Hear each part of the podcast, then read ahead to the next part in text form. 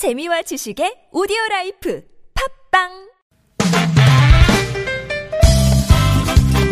빡빡한 일상의 단비처럼 여러분의 무뎌진 감동 세포를 깨우는 시간 좋은 사람 좋은 뉴스 함께합니다.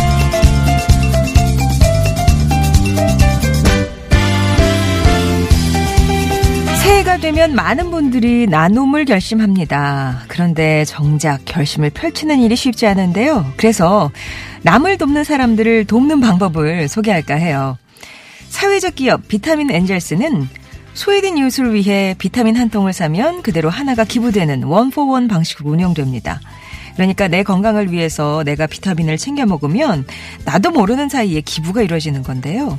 이 일을 처음 시작한 건 암 박사로 불리는 염청환 박사예요.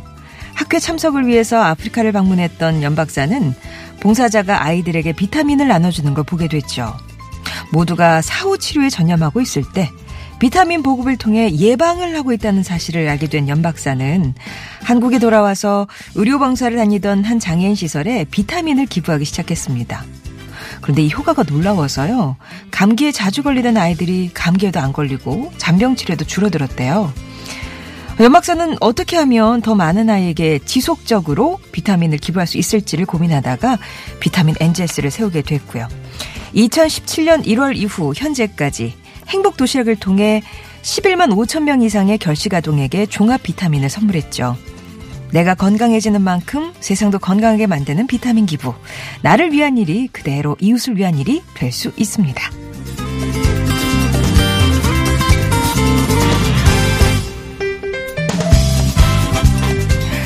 다른 기부 방법도 하나 알려드릴까요? 똑똑한 스마트폰으로 편리한 기부가 가능해졌다는데 이건 무슨 얘기일까요?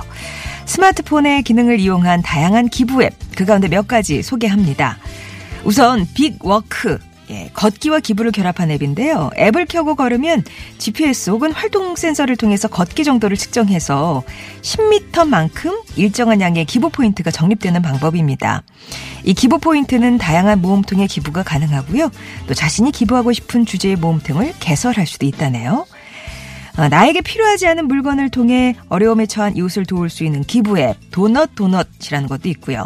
또 도네이드 도네이트 어 포토라는 앱은 기부하고 싶은 주제를 정한 후에 자기가 찍은 사진을 골라서 앱에 공유만 하면 끝입니다. 그러면 후원사가 사진 한 장에 1달러를 기부해요. 단 하루에 한 번, 딱 한 가지 주제의 사진을 기부할 수가 있고요. 세계 기압 문제를 해결하기 위해 만들어진 앱 쉐어 더 밀이라는 앱이 있는데요. 이건 하루에 한 아이에게 식사를 제공하는 데 필요한 500원을 기부할 수 있는 착한 앱입니다. 스마트폰 터치 한 번으로 아름다운 나눔이 실천되는 세상.